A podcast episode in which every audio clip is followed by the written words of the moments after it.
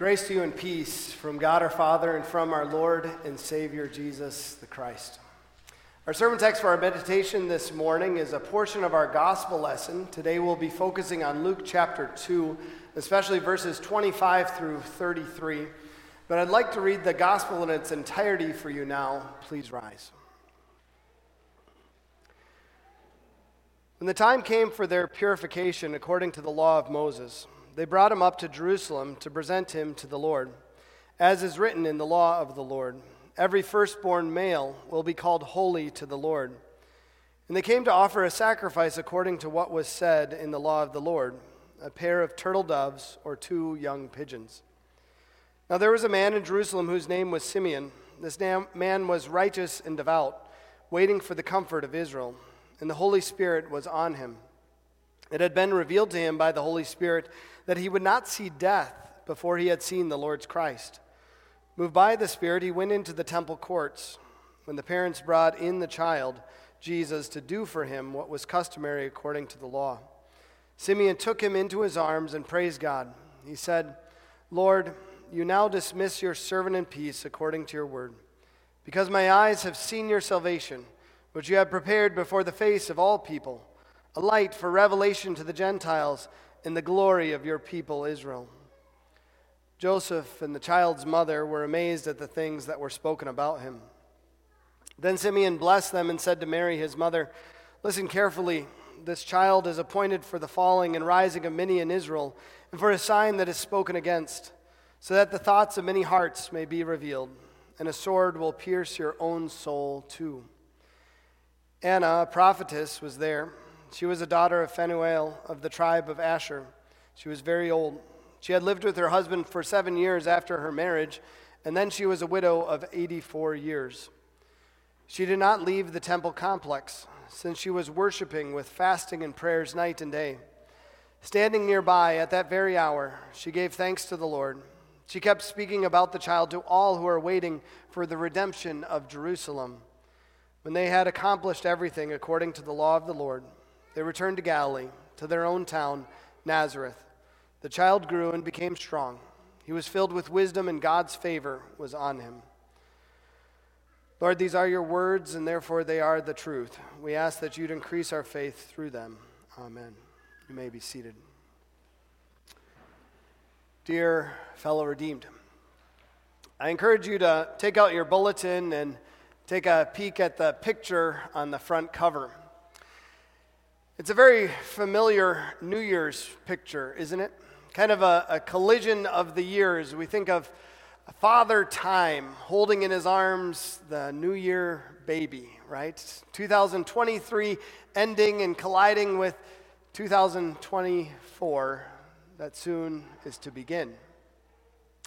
I don't know about you, but as I look at this picture, it seems like every year, as every year goes by, I, I find myself relating more to the old man than maybe the newborn baby. And that's, that's kind of a, a sad thought to think about the, the passing of time. Every new year means we are one year closer ourselves, closer to looking like this old man, and one year closer to even the day of departure from this life. But wait a minute, this isn't a, a picture of, of, Father Time and a baby New Year. This, of course, is a, a picture of Simeon holding the Christ child in his arms. But this, too, is a collision, a collision of eras, so to speak. We think about Simeon, who represents the Old Testament era, God's people looking forward uh, with anticipation to God's promises being fulfilled. And now Christ, the little baby in his arms, represents that New Testament era of God's promises fulfilled. And we see them there together, even in our lesson for today. We see that, that Simeon doesn't hold the, the baby with, with regret as he consider his own departure from this life, but he's filled with joy. In fact, he encourages God to let him now depart in peace. So today, let us with Simeon welcome a happy new year especially the year of the Lord, the year of our Lord Jesus Christ. Now, we aren't told precisely that Simeon was elderly. probably guess that he was, though. After all, we might wonder would God really have made such a promise to a young man? It seems more of a promise that would be made to an elderly person who was perhaps nearing death, that God promised that he would not see death until he had seen the Lord's Christ. We don't know whether or not he was elderly, but we do know a few things about him. As it says in our lesson for today, it says he was righteous and devout. What do those things mean? Well, let's take the first one righteous. We think of someone who is righteous, we think of someone who does things that are right, someone who is good, someone who is upright. And I'm sure those things were, were true of Simeon, but not because of his actions, rather for another reason. Note what the scriptures say in Romans chapter 3. No one will be declared righteous in God's sight by works of the law. And yet, time and time again throughout the scriptures in both Old Testament and New, we see this term used for believers. Believers are referred to as righteous, saints, holy people. What is that? It's because they have righteousness before God, not by their works, but through faith in God's Son, Jesus Christ. And this was true of Simeon. He was righteous by faith. But we also see this about him that he's considered to be devout. And what does that mean? We think of that, that term devout in connection with the term devotion. Devoted to God and, and the things of God. And we see that, of, of course, in, in, his actions regularly coming to the temple, and, and, Anna's the same way too, but also his devotion, certainly for God's word and, and God's commands, which were his delight, which were his joy. As we think of these two wonderfully, uh, wonderful elderly Christians in our lesson for today, in our, in our gospel lesson of Simeon and Anna, both of them delighting to come to God's house and taking joy in God and in His Word. Do we always have such devotion? Well, we might say, yeah. I mean, after all, Pastor, we're here. It's New Year's Eve. Not everybody's in church. Many people would probably think this is kind of an, a holiday or off week for church. Do we really need to be here after all?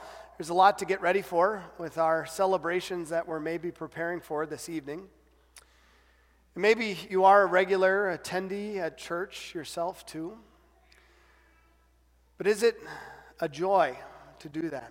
Is it, is it something you look forward to, to coming to church regularly? Is it, is it a joy as well to follow God's commands? Maybe do we bemoan those things? Maybe we're reluctant and, and feel like, well, I, I better because I would feel too guilty if I didn't, right?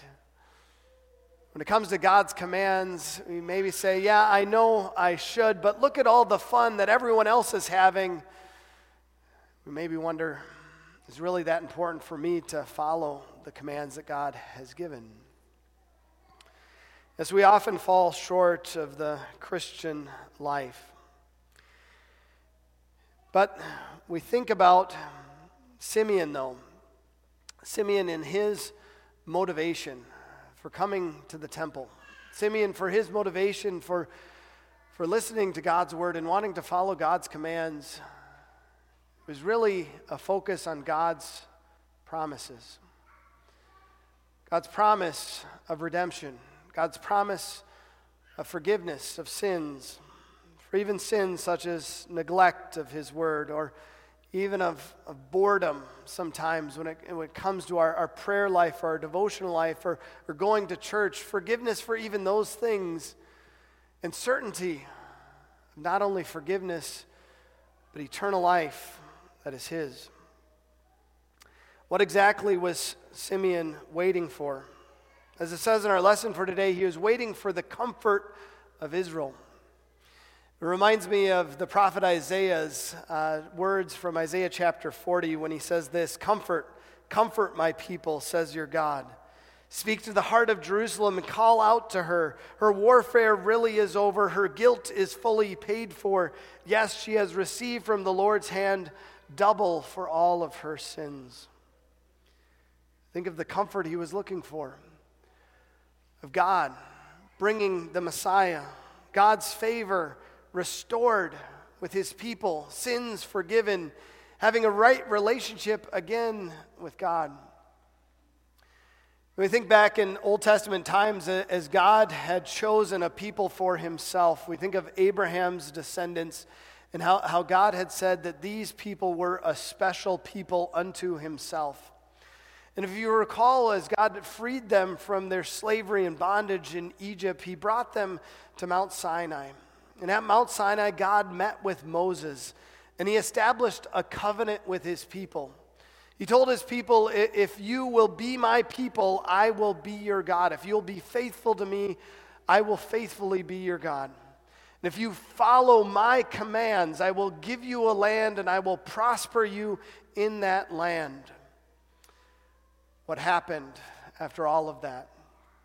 The people themselves certainly agreed. They certainly said that they would be faithful to God. They said they would follow his commands, but soon after, they disobey God's commands. And even after he gives them that wonderful promised land, they, they continue to follow after false gods and they show their unfaithfulness to the one true God. You see, the people of Israel broke the covenant that God had made with them at Mount Sinai. And it reminds us perhaps of the way that we have broken God's commands too and, and shown ourselves to be unfaithful in, in so many ways. And yet, later on, God would give a new covenant. A new covenant we hear of in Jeremiah chapter 31. It says this Yes, the days are coming, declares the Lord when I will make a new covenant with the house of Israel and with the house of Judah. It will not be like the covenant I made with their fathers. They broke that covenant of mine. But this is the covenant I will make, declares the Lord. I will put my law in their minds, and I will write it on their hearts, and I will be their God, and they will be my people. For I will forgive their guilt, and I will remember their sins no more. This new covenant was so different than the first covenant given at Sinai. The first covenant was a, a two sided covenant dependent upon the people's action, upon their faithfulness to God and to his commands, a covenant that they could never keep. But note all of the eyes in that new covenant that God gives as he says, I will make this covenant, I will put my law in their mind. I will write it on their hearts. I will be their God. I will forgive their guilt. I will remember their sins no more. What an awesome covenant that is. Because it, it, wasn't a covenant that was dependent on their action or on their faithfulness, but fully dependent only upon God. He was making a covenant that he was binding himself to, that he would do these things no matter what. We think about Simeon waiting for God to fulfill that new covenant, waiting for him to bring the one who could do these things, who could make his people right with him once again, who could forgive their guilt and remember their sins no more. We think of how much joy must have filled his heart as he took up that child, as the Spirit led him to see and to know that that child was the one that God had promised, the one who had come to fulfill that, that covenant with his people. He holds the, the Christ child in his arms, is filled with joy and happiness because a new year, a new era has dawned. Tomorrow begins the year 2020. 2024. 2024 years after what, though? Many of you here today probably know the big event that our calendar was created for, what it, it marks time off of. What happened 2024 years ago? Well, the way our calendar was created, it was created to mark time off of, off of the momentous event of Christ's birth. We think about the, the years before that time, are referred to as BC, right? Before Christ. We're, we're very familiar with that. And then the years in which we live now, we talk about this coming year, next year, tomorrow, starts AD 2024. What is AD? I know that one's a little bit more confusing. A lot of people say, well, uh, after death? That's not right. It's not after death. If that was the case, there'd be like a gap of 33 years somewhere in our, our calendar there, right? No, AD refers to a Latin phrase meaning Anno Domini. And that translates as the year of the Lord. It's kind of an interesting way to refer to the era in which we live, not just the year in which Jesus was born, but all the years that come afterward are referred to as AD, Anno Domini, the year of our Lord. We think about the time in which we live is the era or the year of our Lord. think about what Christ himself said as he quoted from Isaiah chapter 61, as he spoke in the synagogue in Nazareth, he said this The Spirit of the Lord God is upon me to proclaim the year of the Lord's favor. You see, Christ was coming to usher in a new era, an era of the year of the Lord's favor. To know that, that God is no longer angry with mankind because of our sin, but because of Christ, God's favor is upon us. To declare peace between God and man. For this reason, Simeon finds joy as he holds that child in his very arms, as he knows what it means the beginning of a new year, of a new era, the year of the Lord's favor. You know, death is. Uh, unwelcome guest in our culture. I, th- I think about today how many parents want to maybe shield their children from death, especially at a very young age. Many parents wonder and have even asked me at times, Pastor, should I really bring my child to this funeral? Don't you think they're going to be frightened when they, they see the corpse in the casket, frightened at death? I think even for adults too, we maybe want to push the thought of death out of our minds. We maybe don't want to dwell on it so much, or at least as, as little as we have to. But the reality is, is that as every new year passes, as we see one more wrinkle and one more gray hair, it's a reminder that all of us are getting closer and closer to death. It's amazing, though, to think about Simeon's response when, when he considers his own death. He, he's ready, isn't he? he? He's ready to die. In fact, he says, Lord, now dismiss your servant in peace according to your word, because my eyes have seen your salvation. He's ready to die now. Now that he, he's seen the Lord, he's ready to depart in peace. Death doesn't scare him because he knows what this Christ child means for him. You know, those words are very familiar to us, aren't they? Lord, you now dismiss your servant in peace according to your word, because my eyes have seen your salvation. Part of the reason they're so familiar to us is because they're actually part of our regular liturgy of the church. In fact, they are words that we will sing today following the distribution of Holy Communion. We maybe wonder what's the connection? Why are those words of Simeon, those words that we read around Christmas time, why are those used following the distribution? Well, the connection is this. As Simeon held the Christ child in his arms, and he knew he was ready to depart in peace because he had his Savior. So, also, as we receive Christ today on our very tongues, his body and blood for the forgiveness of our sins, we too are ready to depart in peace. We are ready to die, knowing that we have a Savior in Jesus Christ and knowing that our sins are forgiven. We're also ready to depart for however many years God has given us in this life to live ultimately for Him.